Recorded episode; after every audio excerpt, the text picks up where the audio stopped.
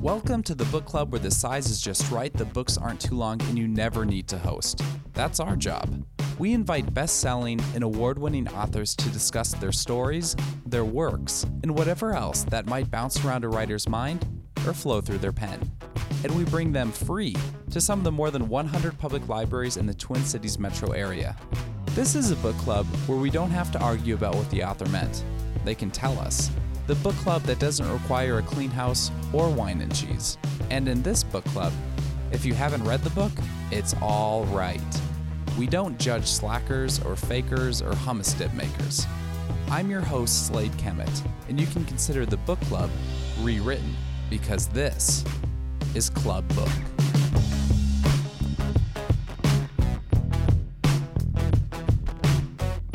This Club Book podcast features Garth Stein at Dakota County's Galaxie Library in Apple Valley. Literary dynamo Garth Stein is best known by many for 2008's The Art of Racing in the Rain, a runaway hit that spent a consecutive 156 weeks on the New York Times bestsellers list.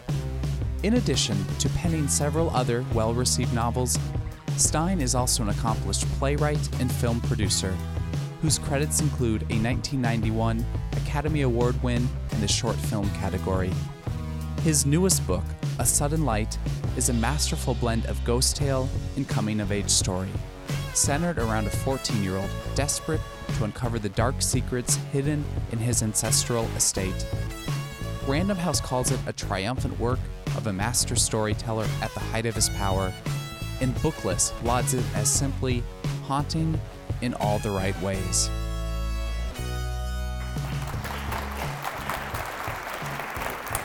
Um, thank you so much for having me out. I, have been traveling quite a bit uh, in recent months uh, to promote my, my new book, and so I'm always uh, happy to come back to the Minneapolis St. Paul area. And I'd also like to just let you guys know uh, everywhere, everywhere else in the country, it's, it's spring. um, I don't know what you guys got going on out there. There were some snowflakes as we were driving over. Um, uh, you could keep it if you, want, if you want to cling to that, you can. But it, just so you know, uh, we all outside of this area are experiencing spring. Um, so uh, yeah, so I've written four four books. My new book I want to talk about in a little bit. But before we get to that, I want to tell you uh, uh, I want to talk a little bit about my my last book, which is The Art of Racing in the Rain, because that's generally probably why you're here. Um, it became very popular. It's narrated by a dog.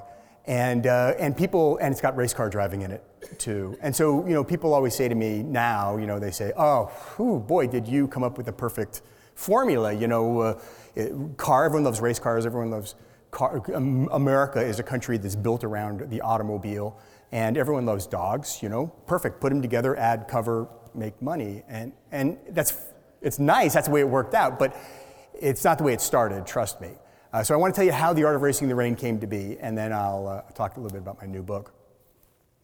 Um, I grew up in Seattle, uh, and then uh, when I graduated from high school, I wanted to get as far away from Seattle as possible. So I went to school, went to college in New York City, and I stayed in New York for 18 years. When we moved back to uh, Seattle in 2001, where I now live with my family, and we love it very much. While I was living in New York, I did a number of different kinds of jobs. Um, for the most part, though, what I did for about nine years, I worked as a documentary filmmaker. And uh, I really, really loved that, that whole thing. And at some point in my documentary film career, a film came across my desk. Uh, they were looking for distribution in the United States. It was a film that was made in Mongolia called State of Dogs. And it was about the belief among the nomadic people in Mongolia that the next incarnation for their dog would be as a person. And I, it was really a lovely film. I didn't get involved with it for a number of reasons, but I really, it stuck with me, the idea that dogs would come back as people. And I thought, you know, one day I'm going to do something with that.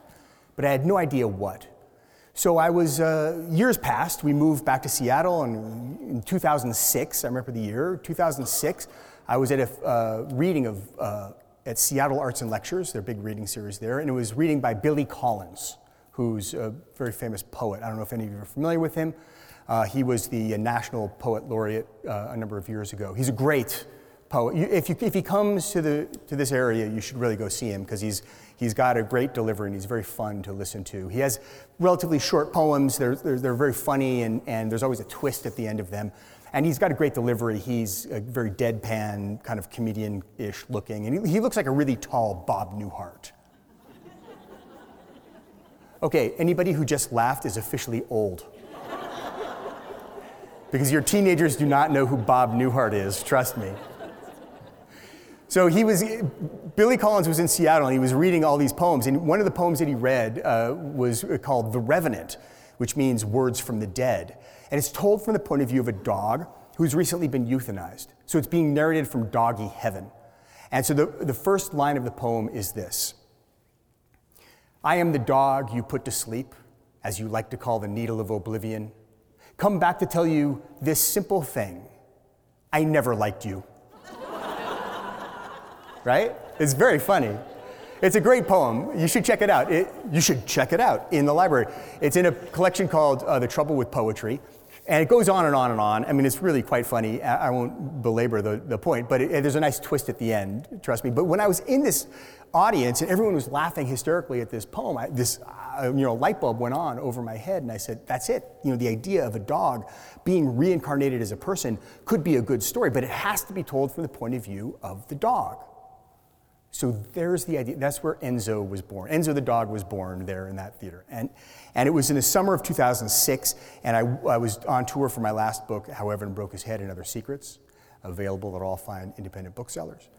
And, uh, and I was going around Central Oregon and, and um, Idaho and Montana and Alaska. And any place I would go that would have me do a reading, I would go for readings for two, three people at a time. It was, it's really a, it's, it's, it's tough when you're when you're doing a book from a small press and, and no one really cares, it's, it's hard to, uh, to keep it going. But I was doing it, and I, and I went down to Oregon, and I said, I'm going to start this new book. And, and I, uh, I opened up my laptop, and I checked into the hotel, and opened up my laptop, and the first line came to me Gestures are all that I have. Sometimes they must be grand in nature. And I said, This is it. I've got this book. I know it. And I wrote and I wrote, and four months later, I had finished the first draft of The Art of Racing in the Rain which is very fast. I've never writ- written that fast before. It really just kind of dropped in.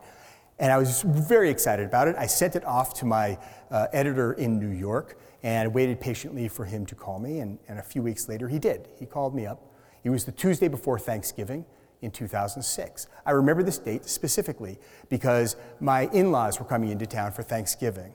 They, my, my wife is a native New Yorker, and, and, and so when 2001 we moved to uh, Seattle. My in laws had come to visit a couple times, but they hadn't come for a holiday. So this was their first holiday they were coming to Seattle to be with the family. And I, I, felt I had to prove something to them. You know, I had, I had moved their daughter and their lovely grandchildren off to the West Coast, and, and uh, so they couldn't see them very much anymore. And I needed to make sure that they understood that we were thriving in the West Coast environment.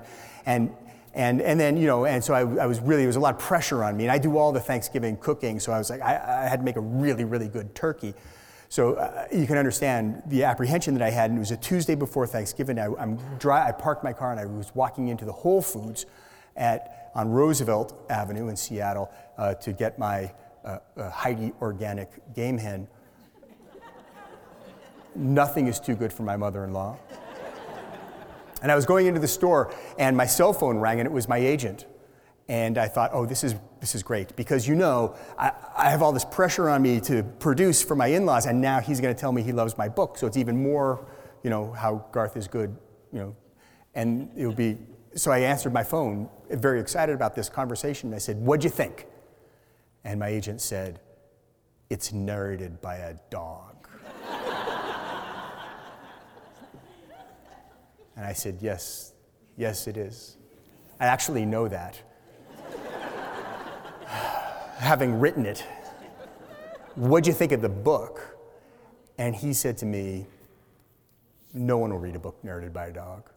I can't sell a book narrated by a dog. No publisher will publish a book narrated by a dog. No marketing person would know how to market a book narrated by a dog. It's not even narrated by a dog, it's narrated by an author pretending to be a dog. to which I said, Victor Hugo wasn't a hunchback. He was a French guy. He wrote this. he wrote a book about. Does this ring a bell?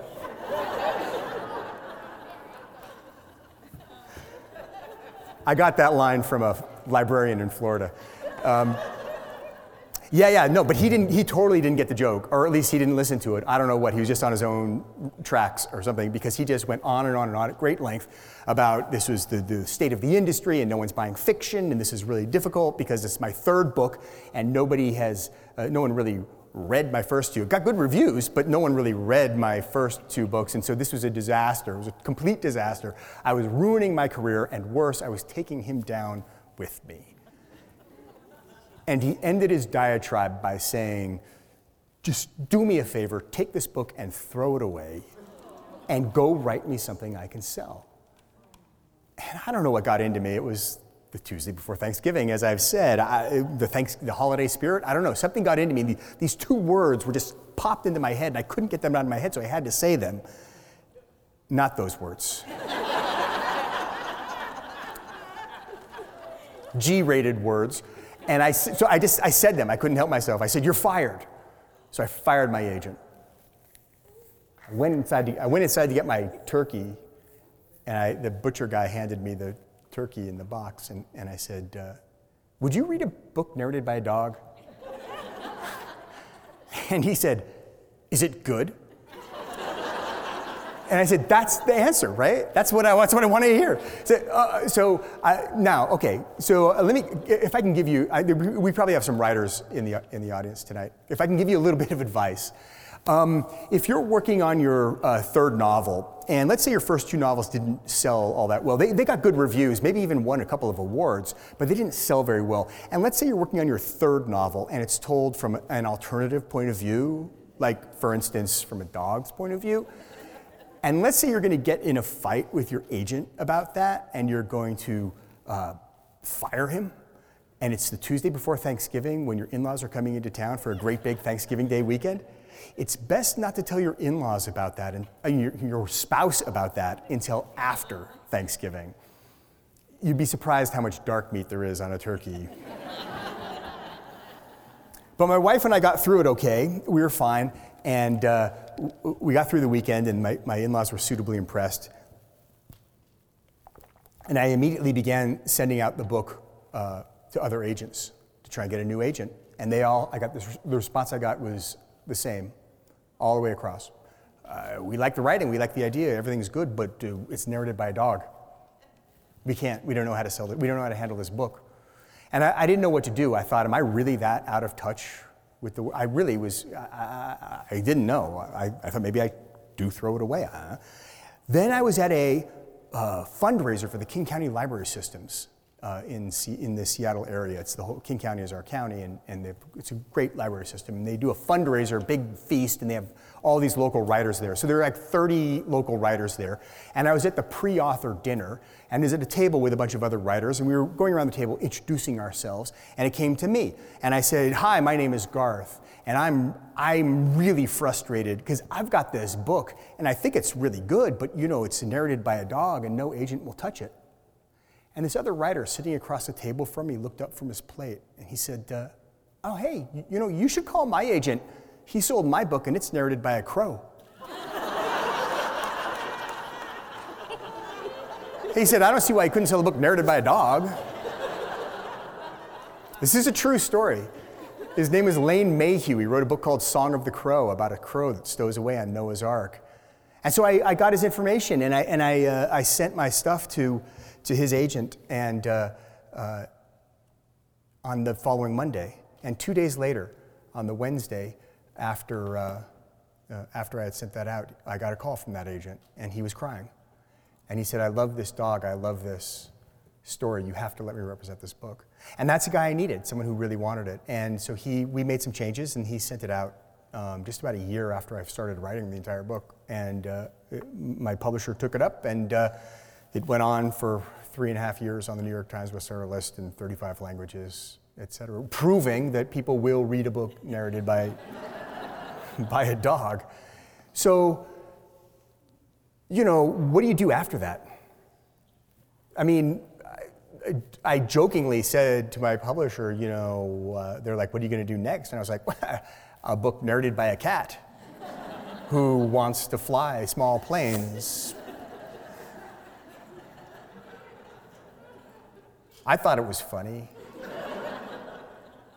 And then there was this really long pause on the conference call we were on, and I thought, oh crap, they actually they like that idea. It's like, no, no, I can't. I can't do that. You know, I can't just be the, the dog guy. I'm sorry. I, it, it's not the it's not just the dog thing that makes people like the art of in the ring. There's something else to it, and so I had I wanted to work on something else.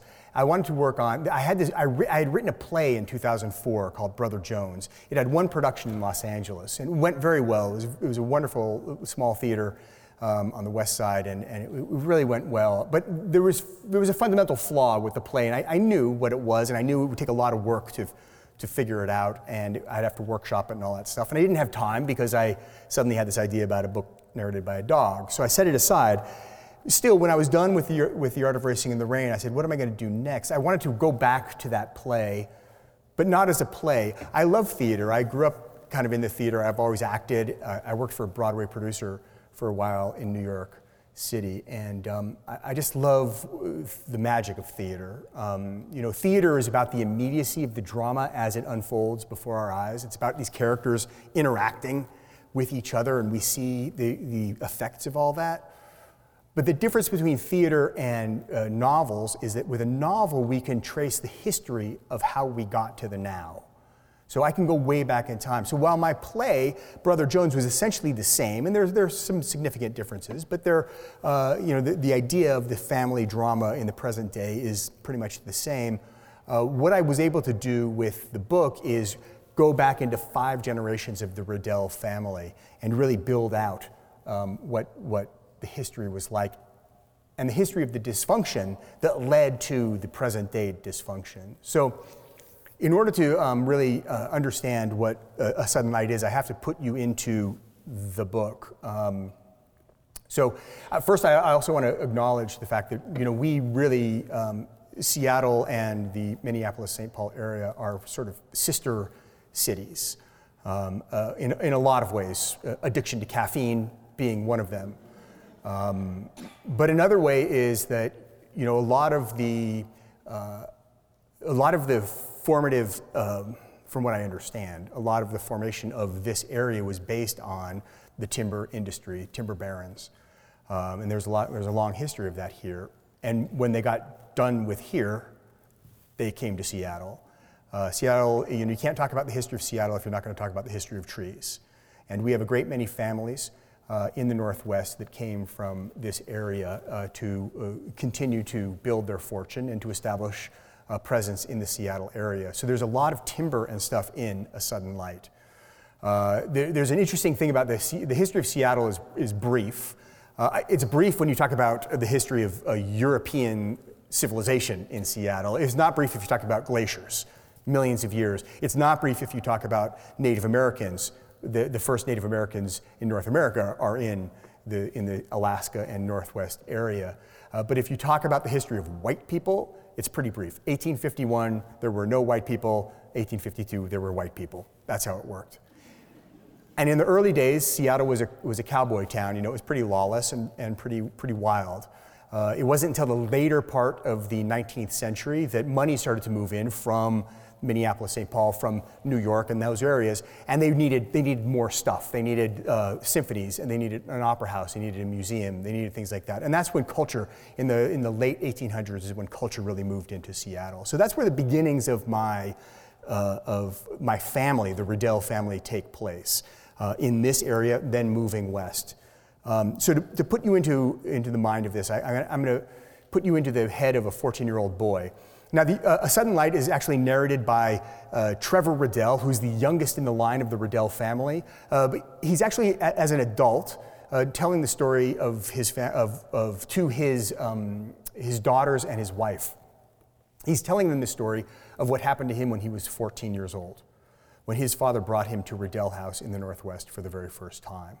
So there's a bit of a lens on it. So we, we, he's telling the story of him at 14 in 1990. So you, 1990 was a while ago, and it seems not that long ago, but it was actually long enough ago that you, if you remember 1990, uh, everybody knew somebody like with a cell phone, but they never turned it on because the roaming charges were too expensive, and it was like really big anyway, right? So it's a kind of a, it's on the cusp of the digital era, 1990. So imagine that. So let me put, yourself, let me put you into this, the head of Trevor Riddell. You're a 14 year old boy in 1990. You've grown up in rural Connecticut. You're, you're an only child. Your father is a, uh, he's a good guy, but you're not, you don't have a close relationship with him. He's very remote. He doesn't, he doesn't talk a lot. He's, in fact, he hasn't said anything about his family history, where he's come from, and all that. You know very little about his background. He builds wooden boats for a living. Uh, it's a very traditional process, very painstaking, not very lucrative. Your mother is quite brilliant. She's originally from England. She has a PhD in comparative literature from Harvard University, and, but she's never done anything with her brilliance. You know, she, she's, she reads constantly. That's all she does, really. She walks around reading books. And around your farmhouse where you live in Connecticut, there's piles of books. Everywhere you look, there's a book. And so, as a result, at 14 years old, you're quite well read. And then something turns, something bad happens, your father makes some bad business decisions, he loses his boat business, and as a result, has to declare bankruptcy. And as a further result, you lose the house where you grew up. Under the strain of this economic tumult, your parents uh, separate. They decide, your mother says she's going to go off to uh, uh, England for the summer to like reconvene, get back together with her family, and your father is going to take you back to where he grew up in Seattle for the summer because your father has a plan.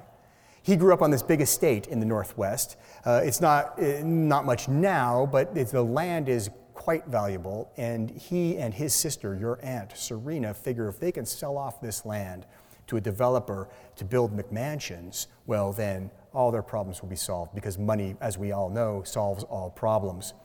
And you at 14 are all for this plan because you just want your parents to get back together. You just want to have a family. You go to Seattle for the first time, you drive through the city, and you get into smaller, smaller roads. You get off the freeway, and the roads get smaller and smaller. You go through a, a gate, a guard, past a guard booth, and through a gate. You didn't realize your father grew up in a gated community and down winding roads. And the houses there are quite wealthy. I mean, it's really exclusive area and, and until you get to the end of the road. And it's not so, it looks a little ramshackle uh, to you. You go through that final gate and then you end up uh, coming out into a big clearing. Uh, to your right is Puget Sound, sparkling in this July sunlight. And beyond that, the Olympic Mountains the blue Olympic Mountains. If any of you have been out to the northwest, you know what that looks like. And to your left, across the clearing, is a gigantic mansion. It's huge. I mean, something you can't believe anybody would have a, a house this size before. And it's made entirely of trees built uh, with bark still on them, like giant trees using as pillars holding up the roof you, again, you didn't realize your father grew up in a place, in a house of this size, and there must be 40 bedrooms at least in this house.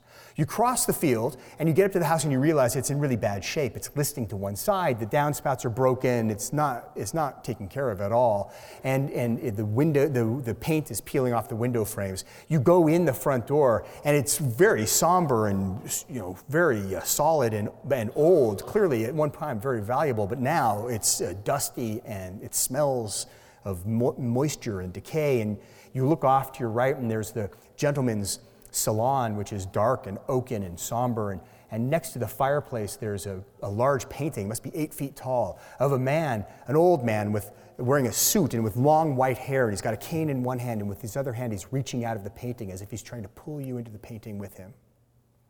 Your father comes up behind you. That's Elijah Riddell, he says. He built this place. That's your great grandfather. Your father then leads you down a dark hallway to the back of the house where there's a gigantic kitchen. And in that house, you meet for the first time your Aunt Serena. Well, when your father said you had an Aunt Serena, you figured, yeah, of course, everyone has an Aunt Serena, right? You know, she's an old lady, she's a little dowdy. She goes, oh, Trevor, let's have some cookies. Yeah, that's not your Aunt Serena. She's 35 years old and she's smoking hot. and she wears it. I mean, she wears dresses and she's got the whole push up thing going on. And she never wears shoes in the house, thus exposing her uh, beautiful feet and blue painted toenails, which you find mesmerizing. And when you talk to her, it's always a game. She's always re questioning anything you say. She comes back with some kind of retort, keeping you off balance. You don't know how to deal with it. She's flirting with you. You can imagine how this can mess with a 14 year old boy's brain. You go out onto the front porch again and you see for the first time your grandpa Samuel Grandpa Samuel looks a lot like the guy in the painting in the, in the salon. He's an old guy with long white hair, and he's wearing all black clothes, even though it's a west facing view, and the sun is just baking down the afternoon sun. And he must be really hot, all wearing all black. He's wearing black pants and a black t shirt. And you look closely at his black t shirt, and you say, He's got words on it. And so you read what the words say, and his black t shirt says, God was my co pilot, but then we crashed in the mountains, and I had to eat him.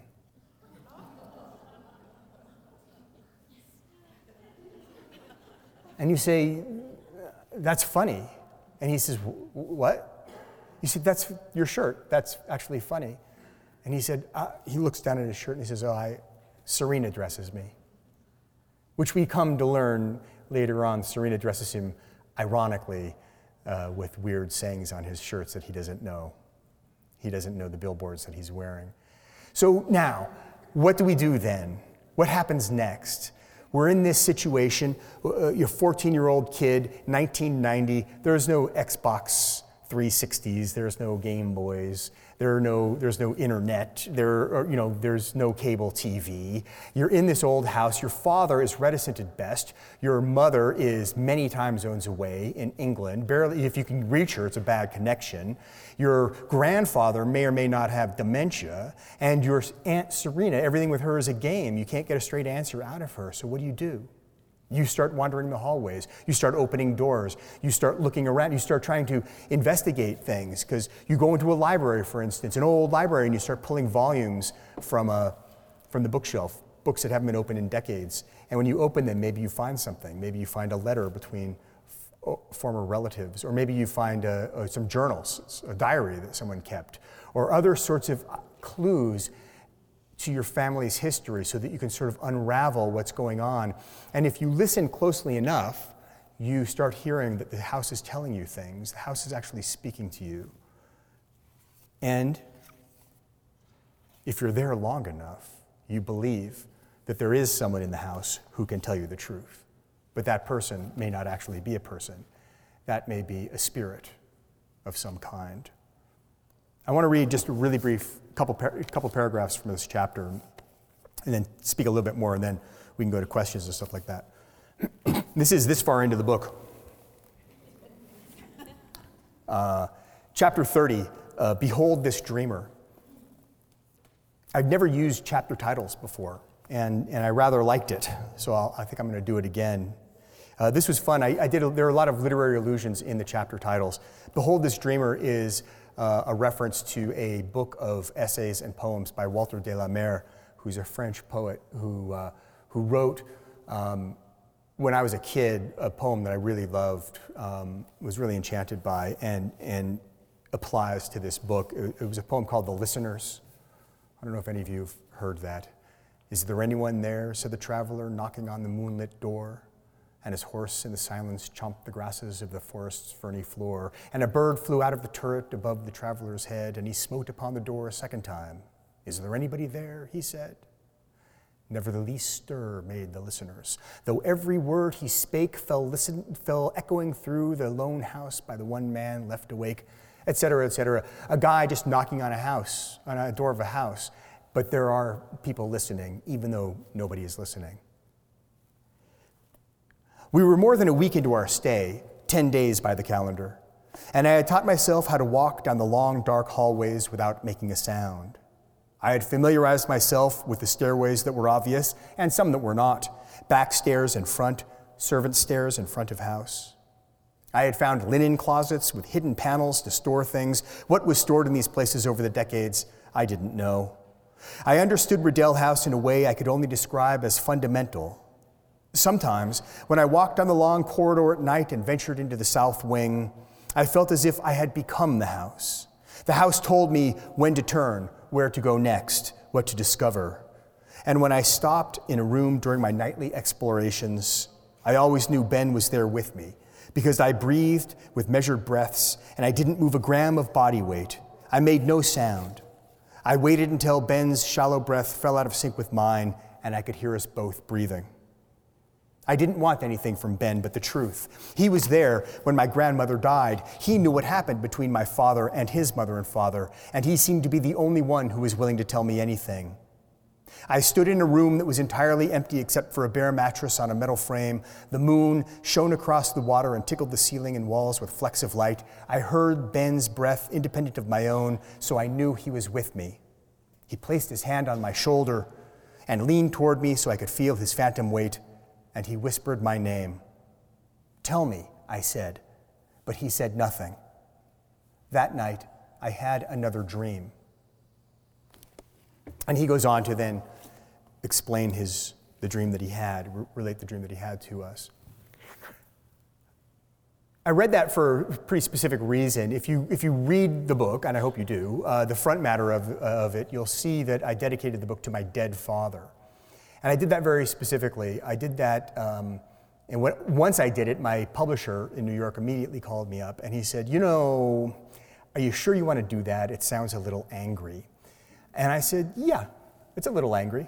I'll stand behind that. But there's another reason that I wanted to, to make that reference.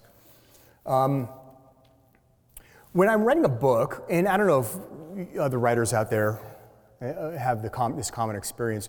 When I write a book, I find that you, and I'm starting one, I'm working on one now, on the, in the, I'm in the early stages of a new book right now, and I find that you start a book by trying to do something. A writer does. I want to do this, and my goal is to get this.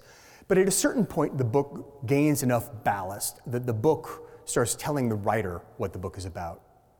Um, I, I liken it to pushing a rock up a hill. Like if I'm starting to push a rock up a hill, you know, I'm exerting my effort to get it up there, and I get it up to the top of the hill, and then I start to get over the on the other side. It starts to roll down the other side, and at that point, it's not about me; it's about the rock.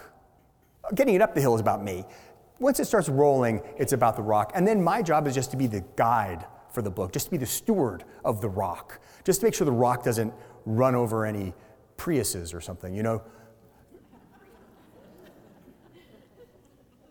Or any other car, for those of you who don't drive Priuses. And I know if you do drive a Prius, I know who you are. You're the ones who speed everywhere because you think it's ecologically sound. I watch, I know. Anyway, when I'm rolling the rock down the other side, that's when you, you, are just trying to steer the rock. Then it's about the rock. And it's the same thing with a book. When you start a book, I'm, you're trying to do something, and then the book starts to tell you what it's about. And it's really important for the author to, be, to listen for this and to be cognizant of it and respectful of it and say, okay, it's not about me, it's about my book. Uh, if you don't do that, it becomes contrived. It becomes about you're trying to force it to do something. You're trying to force the rock someplace the rock doesn't want to go. And we've all read these books. These are books you get like two thirds of the way through and you're like, oh man, I love this book. I love the I love the characters, and I love the way it's written. It's just really I'm rocking on this book. But and then something happens about two thirds of the way through, and you say, oh, ooh, wait, what? I don't think it's really. And then you read a few more pages, and you're like, wait, oh, uh, I don't think so. And then you put that book down on your bedside table, and you may not pick it up again. That's because the writer enforced his, his or her ego on the story instead of listening. So I'm very cognizant of that idea. So when I was in the early stages of writing this book, and I told you I wrote it as a, a play first, so I was like trying to figure out what it was all about. And in the early stages of trying to figure out what it was all about, uh, something kind of unfortunate happened in uh, my life. My father got very ill. You know, at the time he was 75 years old, and he was not the guy who was going to die young. You know, he walked four miles a day and he did yoga twice a week. So it was a little bit surprising. He, had, he got a strange lung ailment, and nobody in the hospital had a clue what, what it was. They kept saying, has he been you know, cleaning out an old attic somewhere, or has he been to the Sahara Desert recently? Uh, which is kind of weird, but I did some research, and it's all about SARS and this idea of this uh, assault to the lungs that we just can't explain. And so he was in the hospital for about three weeks, and then, as many of you possibly know, if you're in the hospital for a few weeks, you start to get sick of being in the hospital. I mean, you start to pick up secondary infections that only exist in the hospital. And he, that's what happened to him. And the next thing you know, things went downhill and the, snowball just got bigger and bigger. And the next thing you know, it was curtains for Marvin. And that was it. And that was when I was in the early stages of, of writing this book. If any of you who've lost loved ones, you'll probably understand what I'm going to say here, which is it's very easy to get caught up in the business of death, right? Uh, my mother was obviously distraught by what happened. My sister lives in California. She wasn't really around until the very end. I was dealing with it all. And you know, I'm good at it. I'm good at that kind of stuff. I'm a good producer. So I could deal with all the things and the arrangements and the lawyers and the funeral homes and the doctors and the hospital, all, and the party. We had an awesome party. My father loved uh, martinis, uh, but only with a twist, never with olives. And so we served martinis only with t- twists, never with olives at his memorial service and stuff. So we, it was good. I, I, was pretty proud of myself for the way I handled that. But I understood that I didn't really take on, of course, sort of the ramifications of my father's death, you know, the full impact of it. So I wasn't surprised when four months or so after he died, I had a series of dreams. I had four dreams in a row, consecutive nights, very similar, not repetitive in any way. In each of these dreams, my father came to me and we had a conversation. One night it would be about banal, everyday, ordinary things, garbage pickups and that kind of thing. Another day, large philosophical, life, you know, changing ideas. And after the fourth night, old Marvin got up and walked away, and that was it. Haven't seen him since. We love to explain things in our society with science. God, we love it. We love it so much. We don't need God anymore. We just have science. We can explain any phenomenon possible. And I think it's really fascinating the way we do it, you know? And, and it's easy to do. It's easy. And I can explain this series of dreams easily with science, right? I was traumatized by my father's death and I hadn't dealt with it when he died. Months later, I had a bad piece of sausage pizza, leftover sausage pizza, which I didn't heat up enough to kill the bacteria. I got a little bit of a food poisoning thing going on. Random synapses fired in my brain and images of my father came up. Boom. That's it. No problem, right? Easy. We can dismiss it. It's just a random occurrence, just chance. No, there's no connection of any kind. But I don't like to believe that. I just don't, I don't think that's the way it is. And actually, if you look at the most cutting edge, the most forward thinking scientific minds, what are they thinking right now? If you go read, if you go into this library right now and pick up some Stephen Hawking, what are you going to read? Are you going to read that, oh, yeah, yeah, everything that we see, that's all it is, and we can encapsulate it and we can hold on to it and we know everything? No. He's going to tell you, oh, actually, there are 18 dimensions. We just can't see 14 of them. What? If we start talking about string theory, unified field theory, quantum mechanics, quantum physics, these sorts of ideas, a particle observed acts differently than a particle that is unobserved. How do you explain that? I think that there's stuff that goes on in those other 14 dimensions.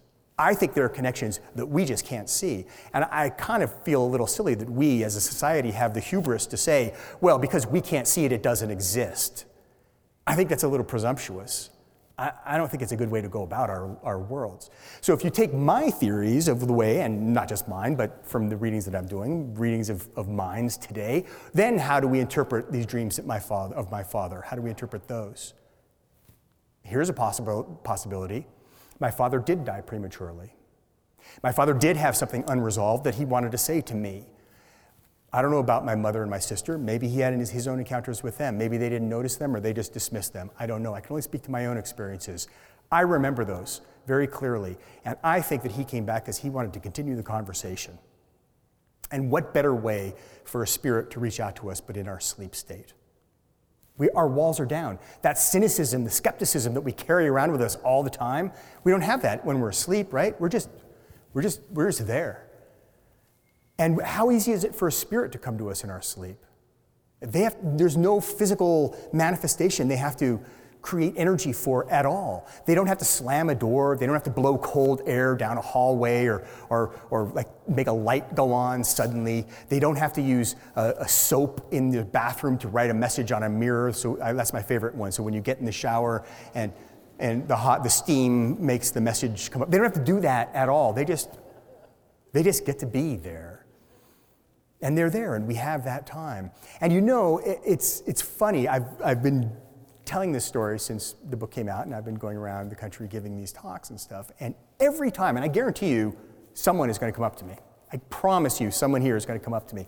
Every time someone has come up to me in the signing line, and they kind of look around a little like to see who's listening, and then they say, But it didn't feel like a dream, did it?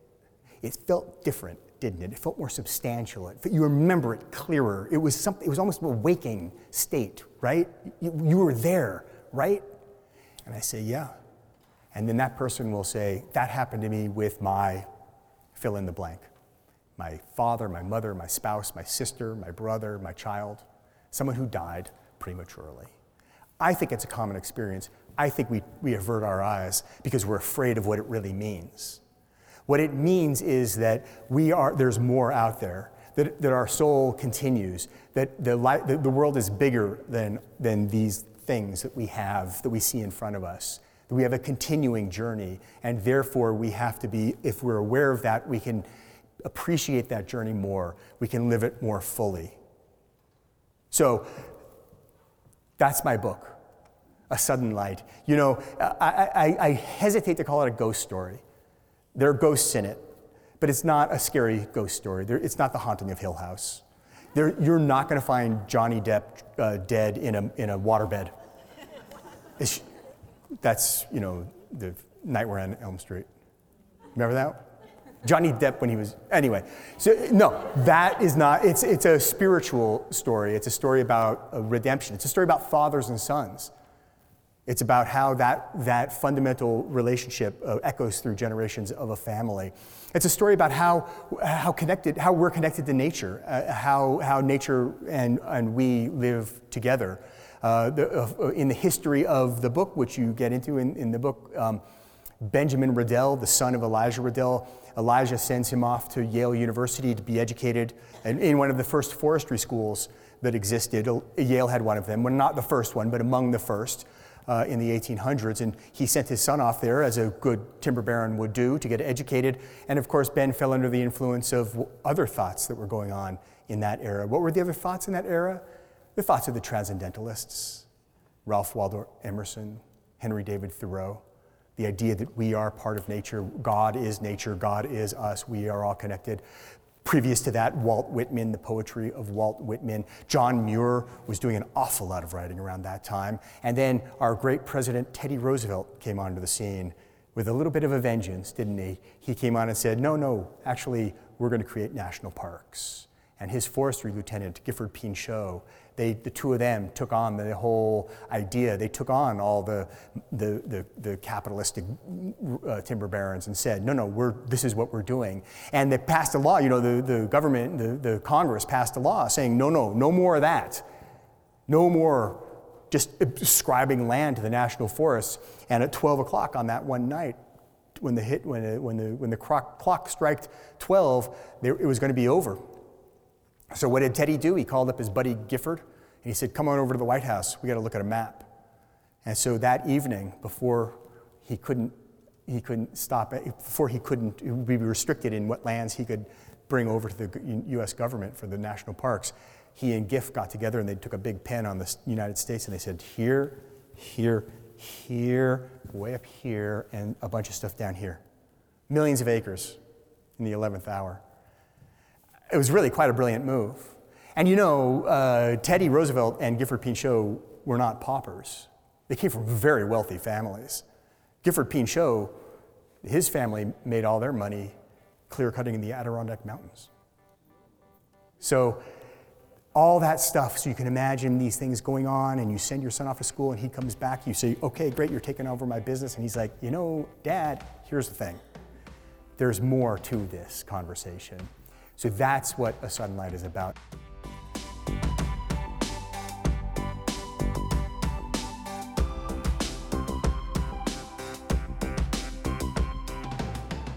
And with that, we've reached the part of our podcast where we turn to our club book audience for questions and comments for Garth Stein and his work. In this book club, we like to encourage members and authors to connect and engage and help bridge the gap between the page you read and the process it took to write it. Our first question of the night comes from an audience member wondering if Garth Stein lets his friends or family read his works before they are published. And if so, does he take any advice they may give? Ah, yes, uh, that's a good question. Um, so, my wife is my, uh, my first reader, uh, my most dependable critic, my best advisor. Uh, she uh, is indefatigable with her criticisms. she's, she's with me in the dark times when things aren't going so well, and she's with me in the good times uh, when things are to celebrate with me when things are going nicely. I dare say my wife is my muse. Uh, but before you get all gooey with the whole muse thing, she's not like one of those muse with the long, you know, from re- the Renaissance paintings with the long white gowns and the little halo over her head. And she doesn't like float in the corner sprinkling pixie dust on my keyboard when I'm writing. No, no. If you want to think of my wife as muse, you got to go a little dark. You know, S&M dominatrix muse. You know, black leather, the whole thing. Get back in your office and don't come out until you finished your chapter. That kind of muse. So yeah, she, she's the, but she's the only one. Um, I, have uh, there are too many things going on uh, in in the. I, I, have a difficult time with that, and some people don't, and some writers uh, have a, a, you know reading group, writing groups, and that kind of thing, and they, they work with other writers.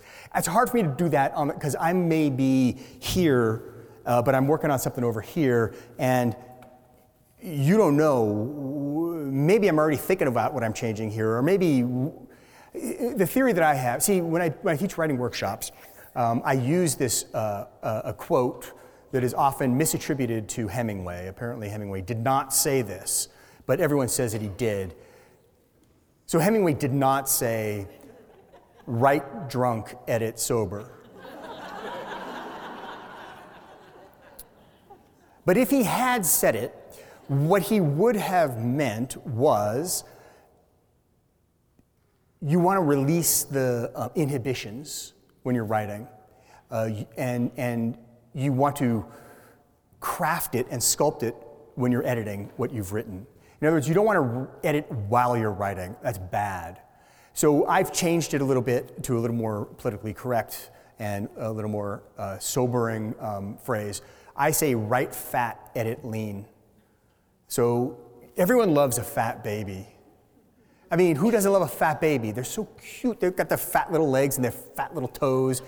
They got their fat little fingers and their cheeks are fat. Everyone, I mean, they're, I mean, how can you, you want to, you know, they got the gripper toes. You put your finger in there and they like go, eh, like little monkeys. That's a, that's an instinct. That's, that's just a reaction our body has because when we were monkeys, we were clinging so desperately to our mama's fur as they were running through the trees trying to not get eaten by lions. So it's so cute. We love fat babies. What, that didn't, you didn't follow that? You okay with that? All right. But we love fat babies, but you know, then when they get, when they grow up, okay, we, then we then we want them to, you know, we go put them into training, right? Then we we put them into the, their, they go into the sports. LeBron James, we don't want fat. We want a lean, strong, powerful LeBron James, but we want a fat baby. Same thing with our books. We want them fat. We just put everything you have. When you're writing your first draft, just put everything you think of. No inhibitions. Just throw it in there. It's fine. We'll be able to put it on a diet and get, put it in training. We'll squeeze it down. We'll get the good stuff. But all that stuff that you put in there, that's going to add flavor to it. It's going to inform everything else that you write. Our next question is what Garth Stein studied in college. I went to Columbia University, so, uh, Columbia College. So I studied English. And then I just got so sick of, of writing essays in blue books. You know, in the old days, you wrote essays in blue books. I hated the freaking blue books. Oh my God. And so I just, I got to get out of here. So I, I ended up, um, I went into, uh, I wanted to be a writer, but I thought it was irresponsible at, you know, 22 years old to declare myself a novelist because uh, the position has um, a starting salary of zero and absolutely no benefits at all. So I, I, went to, I got a graduate degree, I got an MFA in film, uh, figuring I would write screenplays. But I had a weird allergic reaction to screenwriting and I couldn't do it. I ended up, uh, uh, fortunately, meeting a really wonderful documentary film editor, Jeff Bartz, um, who has edited some of the great documentary filmmakers of all time. In the golden age of documentaries, Albert and David Maysles, the Maysles brothers, uh, D.A. Pennebaker, Frederick Wiseman. Uh, Jeff Bartz edited a lot of their films. So he kind of took me under his wing and said, let's talk about nonfiction storytelling. So I'd made documentaries for a long time. This audience member asked about the use of pseudonyms and if Garth Stein ever thought of using one. In terms of um, using a pseudonym, um, I don't use a pseudonym. um, I, it never even occurred to me. Uh, I, am desperate for as much attention as I can possibly get. as, as my wife says, I only like a party if it's about me. And, and it's true. Um, so I, I, don't have any issues with that. And what I've found uh, in terms of writing about personal stuff is that people, and not just me, I thought it was just me at first, but people in general are really delusional about themselves. Uh, so I can write all sorts of transparent crap that I can look at and my sister can look at and I say, oh, that's my mother. And my mother will read it and she's like, oh, that's a weird character. Who is that? Who, what terrible person is that? And be like, that is actually you. So I don't think people, I, I don't, I've found that people aren't looking for themselves. Um, uh, and if they are, they're respectful enough to keep it to themselves, I guess. I've never had any problem. But then, you know, I, I, uh, I guess I've, read a I've led a pretty uh, calm life.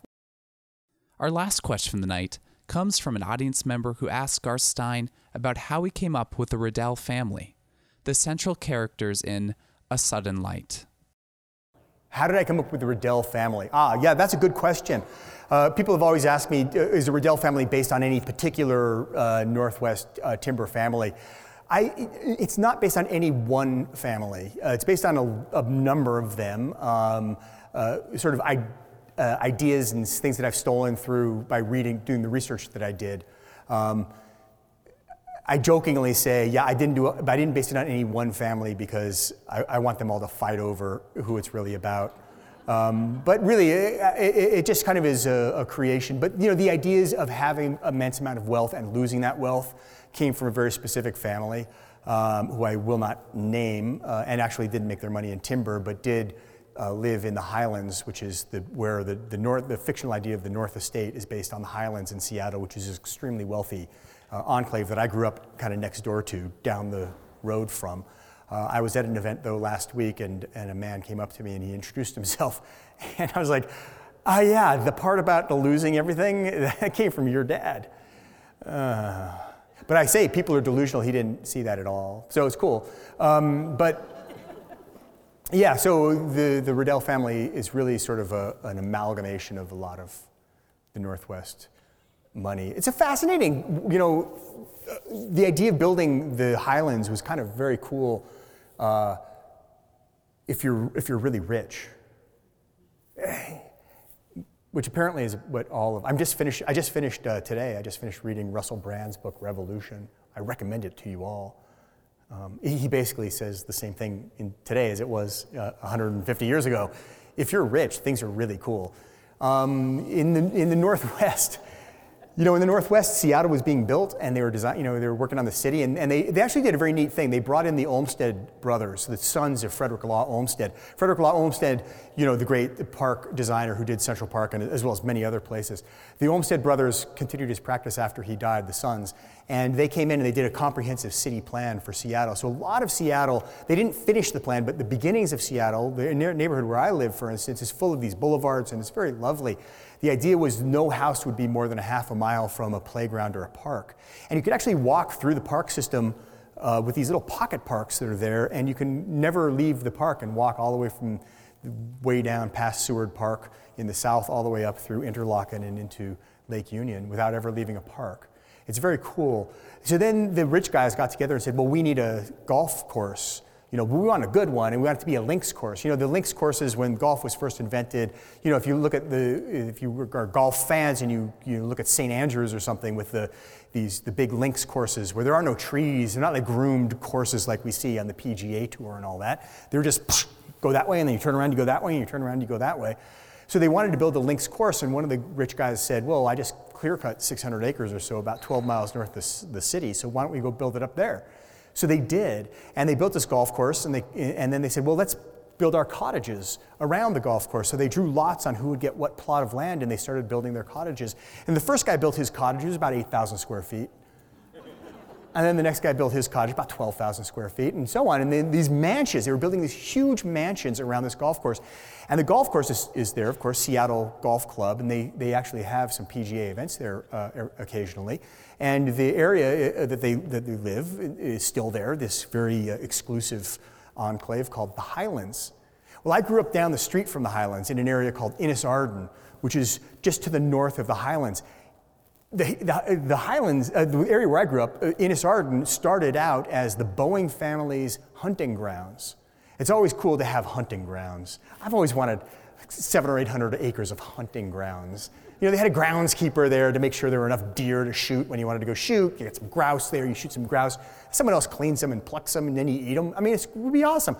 So at some point, though, in the 50s, the Boeing family decided they were going to develop this land, and they built up a whole bunch of houses there. A lot of them are very nice. They look over Puget Sound. My mother says we grew up on the dark side of Innis Arden. We grew up, we didn't have a view. We grew up the, in, the, in the woods, but uh, we had something better for me as a kid growing up. We had a creek across the street, uh, Boeing Creek, or Hidden Creek, we called it.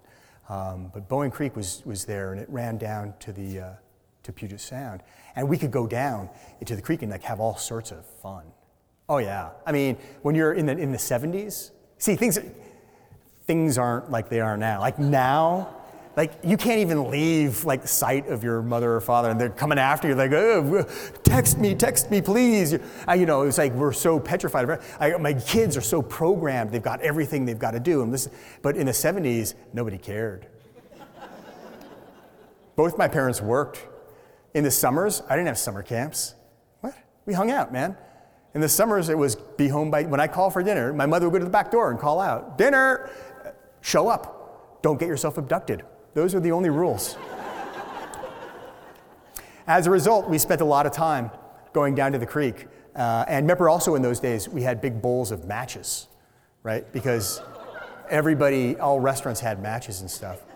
And so we would go down to the, we'd take a bunch of matches and go down to the creek and, we, and we'd burn shit. we burned stuff, man. We just burned like crazy. And oh, my favorite part was we'd have like army guys and like tanks and stuff, those green little army guys. And, and then we'd like do little fake battles. And then if you lost, you'd have to pour paint thinner on your army guys and light them on fire. That was cool. And God forbid, like one of the kids, like their family would go to North Bend, the Indian reservation it was, uh, to get, and they would come back with fireworks, firecrackers, M80s, and that kind of thing. Oh yeah, it was carnage at the creek. We all have our fingers, we're good, but I mean, I don't know if I'd recommend it to my children. So that's where I grew up. And when we were doing this stuff, I would always look up across the creek, and on the hill, you could see, we called it Boeing Mansion. It, it wasn't Boeing Mansion, it was, they call it Norcliffe. It was a, one of the famous old, uh, one of the famous old mansions. I believe the Stimson family built it. But you could see it was just huge, white and gleaming, and, and it's weird stucco with a red roof. And it would peek through, and we'd always say, Who are those weird people who live in the highlands? Who are they and why are they there and how did they get there and why are they different from us? Now, there are normal people who live in the highlands, sometimes. but I always do wonder that. And so that's where sort of the inspiration for uh, the setting of this book, the idea of being in the woods, being by yourself in the woods, and then listening and hearing things. I'll be signing books and we can chat a little bit more and stuff. And I do really thank you very much for coming out. Please, please, please remember to support your bookstores and your libraries. And thank you so much for coming out. It was a real pleasure getting to meet you all. Thanks.